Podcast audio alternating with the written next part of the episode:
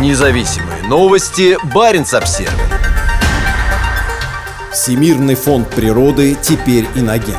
У экологической организации, которую Министерство юстиции в конце прошлой недели включило в реестр иностранных агентов, полтора миллиона сторонников по всей стране. Всемирный фонд природы стал последней из крупных природоохранных организаций в России, признанных иностранным агентом. Решение о включении фонда в реестр некоммерческих организаций иностранных агентов считаем необоснованным и будем добиваться его пересмотра в судебном порядке, говорится в заявлении российского отделения фонда. Фонд работает в России с 1994 года. В Мурманске у него есть Баренцево-морское отделение, уделяющее особое внимание вопросам изменения климата, защиты арктических мест обитания образований и таежных лесов и устойчивого морского рыболовства. По всей России в организации работает 130 сотрудников, а ее штаб-квартира расположена в Москве. Также есть отделение и в Архангельске. Всемирный фонд природы России сыграл ключевую роль в создании природных парков. Так, при его помощи в 2009 году появился крупнейший в стране национальный парк «Русская Арктика», который в 2016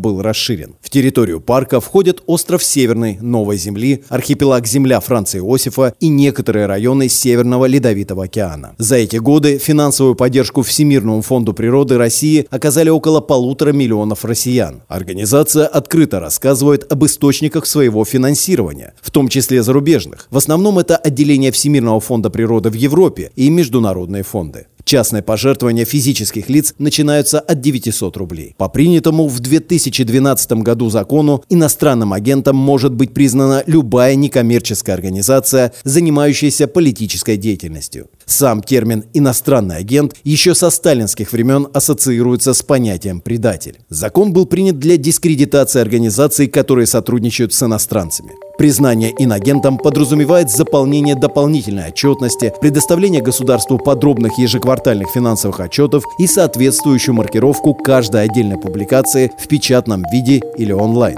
Большинство общественных организаций, попавших в реестр, прекратили свою деятельность и закрылись. В их числе Белона, Природа и молодежь, ЭТОС, Сибирский экологический центр, Северная природоохранная коалиция и Экозащита. Независимые новости. Барин обсервис